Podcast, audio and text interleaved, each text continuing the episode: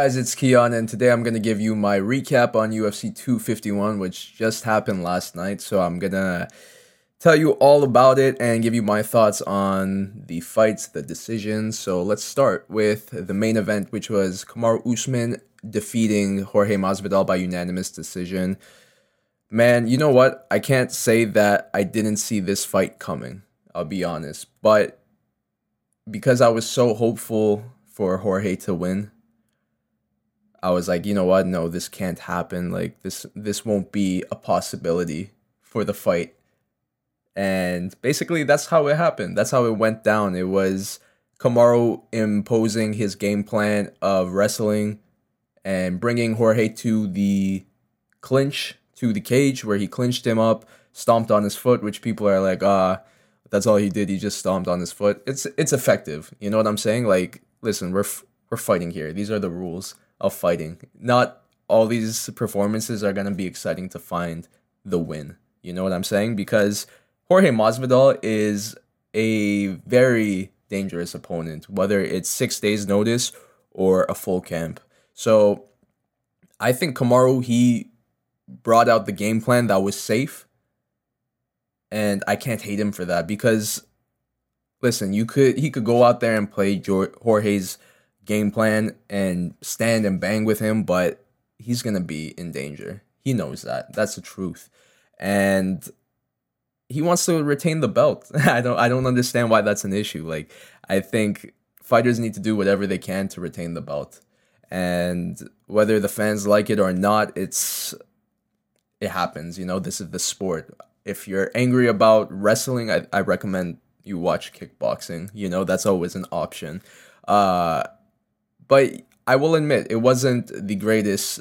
It wasn't the greatest main event, especially because the event was dragging on for so long after the two title fights that basically went 25 minutes each and then we have another 25 minute fight like that's not i think what people what would have capped the night off perfectly was if a finish happened whether it was Jorge Masvidal or Kamaru Usman if it if it just finished in the second or third round this card would have been so much better in my opinion. But that main event kind of like took it down a bit, which is funny because that was the the hyped fight of the night and everyone was looking forward to it. But that's what happens, man. I whenever there's a hype fight, be expect to be let down. That's all I'm saying. It's it's very rare to have a fight or a fight card live up to its potential. But honestly, aside from this fight, the the fight card itself was actually really good. So um, we'll get to that as well.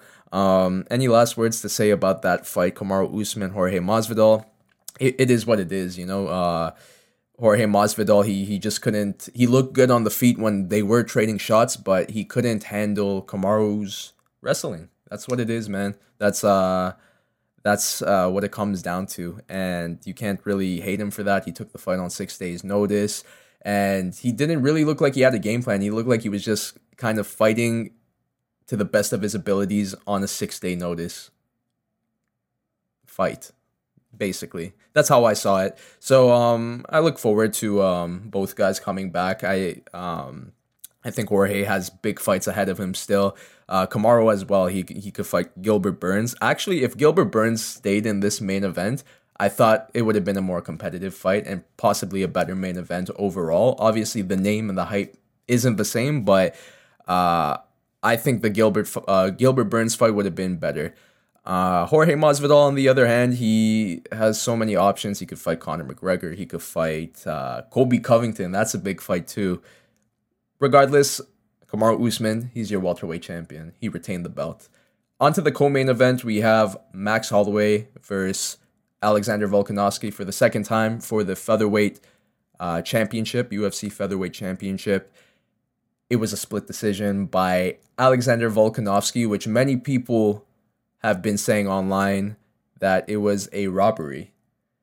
And first of all, no, like the, I can't call this a robbery because the fight was really close you could say it could have went either way to be honest. You can't say that oh Max clearly won that fight. No. To be honest, I'll tell you this. I was going into this fight as a Max Holloway fan, which means every attack he made, I was like, "Oh, yes, good. He's doing good to further win this fight. He he won that round. He won this. Like I was paying attention to what Max was doing to a T to make sure I knew okay, he he's winning the fight. The, the momentum is in his favor. And round 1 and 2, I definitely felt it, it was clear he he won those rounds in my opinion. He uh was outstriking Alexander on the feet and knocked him down at the end of the first and the second round. Clear rounds to him. But then it all changed in the third round when Volkanovski was coming back and finding success with his own striking. And Max, he was still striking at this point too, but it wasn't at, he didn't have the same momentum in the first two rounds. So that that third round was the close deciding round for many people on who should have won the fight. And in my opinion, like I said, I'm a big Max Holloway fan. I'm the Blessed Express type of guy. You know what I'm saying? Uh, I still have to give that third round to Alexander Volkanovski. I thought he uh, he took that round and then he won rounds four and five. Uh, clearly, those rounds he won, and that was enough for him to win by uh, decision, in my opinion. I know a lot of people are saying, "Oh, Max won rounds one, two, and three three man that that was the close round i have i probably have to watch it again but in the moment and that's why i'm so confident in my decision on this or like i feel like in that moment it was alexander volkanovski he he his momentum started the momentum of the fight started to shift in the third round towards him for me as a Max Holloway fan. That's why I really want everyone to know I'm a huge Max Holloway fan. That's why I believe, regardless of my bias, I think Alexander Volkanovski won. Just my opinion, though. I, I actually want to know what you guys think because, like I said, there's no way that's a, a robbery because it's just too it's too close to be a robbery. Um, regardless, uh, Alexander Alexander Volkanovski is your featherweight championship fe- featherweight champion still, and he has a lot of contenders coming up, uh, I could see him fighting the winner of Chan Sung Jung and Brian Ortega. That would be a very fun fight, or maybe a Zabit uh, fight against Zabit Magomedsharipov. Uh, Calvin Kattar I really like, but he's going to be fighting Dan uh, Dan Ige next week, so we'll have to see what's going to happen with the featherweight division. But it brings us back to Max Holloway, the former featherweight champion who just lost to the current champion twice now. So do I think there's going to be a third fight? It's funny because Dana White was talking about how there's a possibility of creating one because he, he even asked the crowd, he's like, Does anyone think Volkanovski won that fight? So I don't know what that what's gonna happen, what that means. Maybe he's gonna do a third fight, but I just don't think you I don't think uh, there's any use to a third fight, in my opinion. I think uh, Volkanovski won the two fights. It's time to move on. Unless he loses that belt, Max Holloway does not have a chance at becoming a champion at the feather in the featherweight division anytime soon if uh, Volkanovski doesn't lose his belt. So his best bet right now is probably to move up to lightweight. Honestly, I think this is the time to move up to lightweight and try to make a name for himself there because uh, it's it's gonna be hard in featherweight now, man. And I'm still I still believe in the Blessed Express. I think he could still do good. So um, I hope I hope so for Max Holloway that maybe we'll see him in lightweight soon. Going on to the third uh, title fight of the night was between Petr Yan and Jose Aldo. So first of all, Petr Yan he won the vacant bantamweight championship, and he did that by fifth round stoppage, a stoppage that many, including myself, have to say that that was super late. I couldn't believe how long the ref let that go for because there every shot P- Piotr was throwing, it was like fight back, fight back.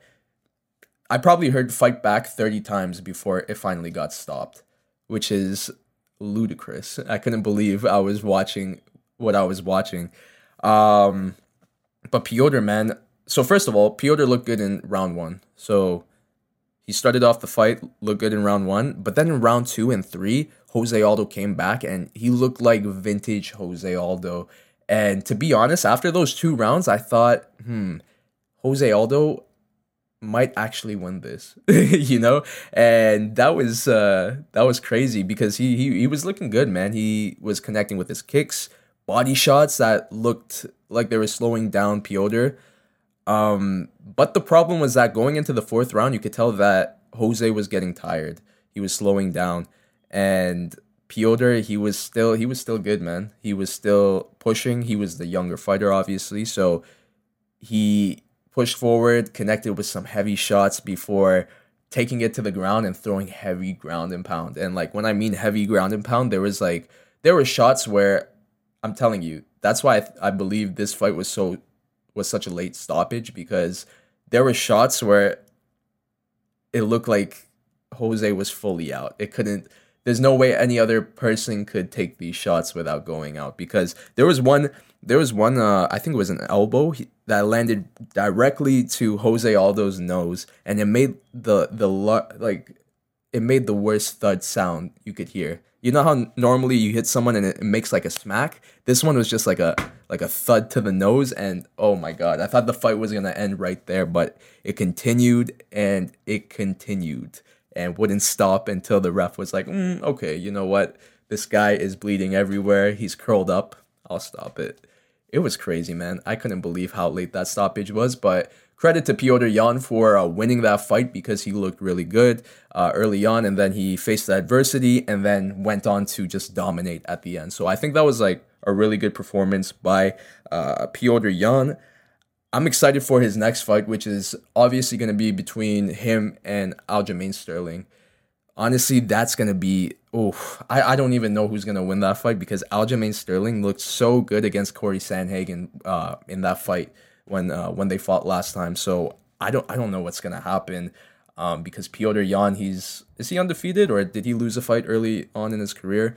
Regardless, both of these guys, I, I we haven't really had like uh, an exciting title fight like this probably since Cody Garbrandt and TJ Dillashaw. You know, two guys just in their primes, like fighting each other. So I'm excited for that fight. And uh, I think my early guess to predict the title fight between Piotr Yan and Aljamain Sterling, I'm gonna have to pick Aljamain Sterling, man. Oh, he looked too he looked too good against uh, Cory Sandhagen.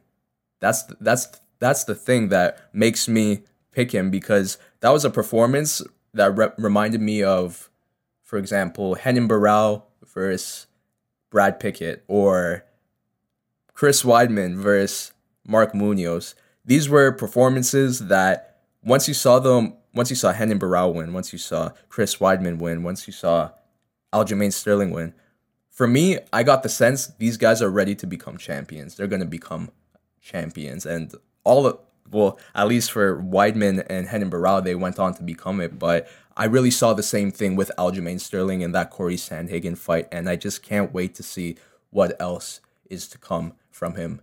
Uh, other fights on this card. Um, let's see. We also have Rose Namajunas versus Jessica Andrade. They fought for a second time. And oh man, so the first two rounds was really competitive and the third round was when oh sorry the first two rounds was all rose my apologies. And then the third round just became really competitive because jessica andrade she had the sense that she was behind on the scorecards at this point. So she went all out and she almost finished rose namajunas after her dominant first two rounds of just outstriking her and connecting on the feet while Andrade was just taking shots. But in the third round, it was Rose taking shots. And it was reminiscent of the first fight because Rose was doing so good and then she just lost. And you kind of, I had that feeling that it was going to happen again. She was winning this fight, she was looking good, and then she's going to lose this fight. And it would have been just devastating if that happened. But um, they just traded shots. Uh, Rose, she maintained. Uh, she she remained in the fight and she didn't go down so credit to her for that. And she ended up winning the fight by unanimous decision 29 to, to 28 and overall aside from that third round the first two she looked really good. Like her her striking is probably some of the best in the strawweight division for females right now. And I can't wait to see her against Weili Zhang, man. That's gonna be a fight. That's gonna be such an exciting fight. And I don't know who's gonna win that fight. I have no idea. So I I can't wait for that to come and um, yeah, we'll see we'll see what happens. Uh, the fight that opened up this pay per view was between Amanda Ribas and Paige VanZant. Dominant performance by Amanda Ribas, who submitted Paige in the first round by armbar, and that's very impressive because Paige VanZant, she's one of the toughest fighters in women's MMA. I would say, like there there have been many times in her career where I was like, I can't believe she she's surviving this. Regardless of what you think of Paige VanZant's skills as a fighter, you have to agree she has so much heart and she's so tough, and it's hard to put her away. So for Amanda Ribas to finish her by armbar in the first round, that's impressive. I'm I'm very impressed with Amanda Ribas, and uh, not only is she such a great fighter, but she's such an amazing personality. Like er, I don't know if you guys watched their post fight interview, but it was so it made me smile. I, I was smiling like a, an idiot. I was like, man, this girl is so awesome. I like her as a person. I like her as a fighter. I can't wait for her to fight in the future. I think she has all the qualities and the potential to become a UFC champion, in my opinion. Um, she did say she's gonna go back down to strawweight, which uh, I don't know why she'd do that. She's doing so good at 125 right now, and she definitely has a, the opportunity to become a title contender at 125, better than at 115 if she was to try that. But I, I could even see her become a, a top contender in the 115 pound division as well. And she becomes a double champion, wow, crazy. Because she, I just, oh man, I really, I root for her. You know what's, I'll give you this comparison. Amanda Ribas's personality is so reminiscent of Junior Dos Santos's personality such like such happy people that you want to root for. I don't know if you guys like followed Junior Dos Santos back in the day, but this man, when he was in his prime, he was beating everyone, knocking out everybody, and he looked like a destroyer. You think this guy was not friendly, but then you see him behind uh, the fights, so you see him on camera, and he's smiling. He's so friendly, and that's the same feeling I get with Amanda Ribas. She's like the female Junior Dos Santos. So I hope that's a compliment to her because it's a it's a big comp. I think it's a compliment. I'm giving it off as a compliment, and uh, I'm excited. Just in general, I'm excited for Amanda Ribas. Uh, let's talk about the other fights on the preliminaries of this card. And oh man, there there wasn't uh, not all of them were the greatest, I would say, but there was uh, some that really caught my eye. The the first fight of the night actually it was a knockout win by davey grant. That was like a, a, really nice knockout and he got a 50k bonus for that. Check that out if you haven't seen it because it was disgusting. Uh makwan amirkhani big fan of makwan amirkhani so i'm happy that he won this fight and he did it in, in such dominant fashion. He submitted danny henry danny henry by anaconda choke in the first round and amirkhani is one of those guys man. He looks like he's he's rising. He looks like he's he's about to become like a big name, and then he loses a fight and then goes back, go, goes down again. So I really hope after this win he he builds something because I'm a big fan of Makwan Amirkhani, and I think he has the potential not to just be a, a contender, a title contender, but a star. I think he has that persona about him to stand out. Um, as a fighter and as just a, as a personality in MMA. So I'm looking forward to Makwan Amirkhani's next fight and future fights in general. The biggest fight of the prelims that I really want to talk about is the fight between Yuri Prochazka and Volkan Ozdemir. Oh my god, I don't know if you guys watched this fight, but if you did, first of all, I didn't know who Yuri Prochazka was, but I definitely do now because he knocked out Volkan Ozdemir, who is a top 10 light heavyweight currently, he knocked him out in his debut. That is that's impressive, you know? Um and not only did he knock him out, he did it in the most unorthodox fighting style I have probably ever seen in my life. This guy was dancing basically in the cage, avoiding shots.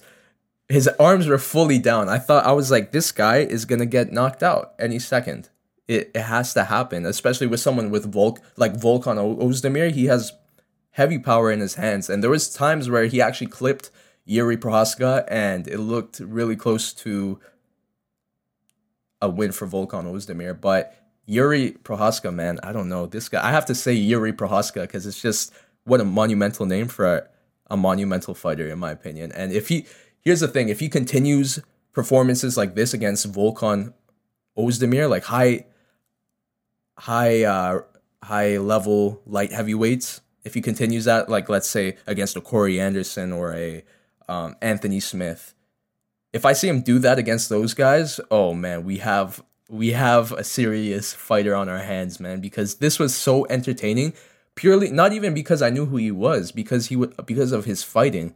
That that tells you a lot about a fighter if he, they could entertain you strictly based on how they fight. And Yuri Prochazka, he's got that man. Um, his hair was kind of weird, I will say that, but he was. Uh, regardless of that, man, he. Oh my god, like his fighting style is just so unor- or unorthodox, so awkward that he found a way to knock out Volkan Ozdemir, and I can't wait for his future fights, man. Uh, that was the UFC 254 card. Uh, basically, those were my favorites of the prelims. Those were the main card picks. How would I rate the card? It would probably be an 8 out of 10 for me. I think that's a solid pick. It could have been a 9 out of 10 had the main event been like somewhat decent but that main event kind of took it down, in my opinion. Uh, what do you guys think? Let me know uh, what's your rating on this card. Let me know what were your, some of your favorite moments on this card, and keep listening to the Kiyan Kimura podcast, which is on Apple Podcasts, Spotify, and SoundCloud. Thank you for listening to this episode of the recap for UFC 251, and I look forward to talking to you guys again. Thank you.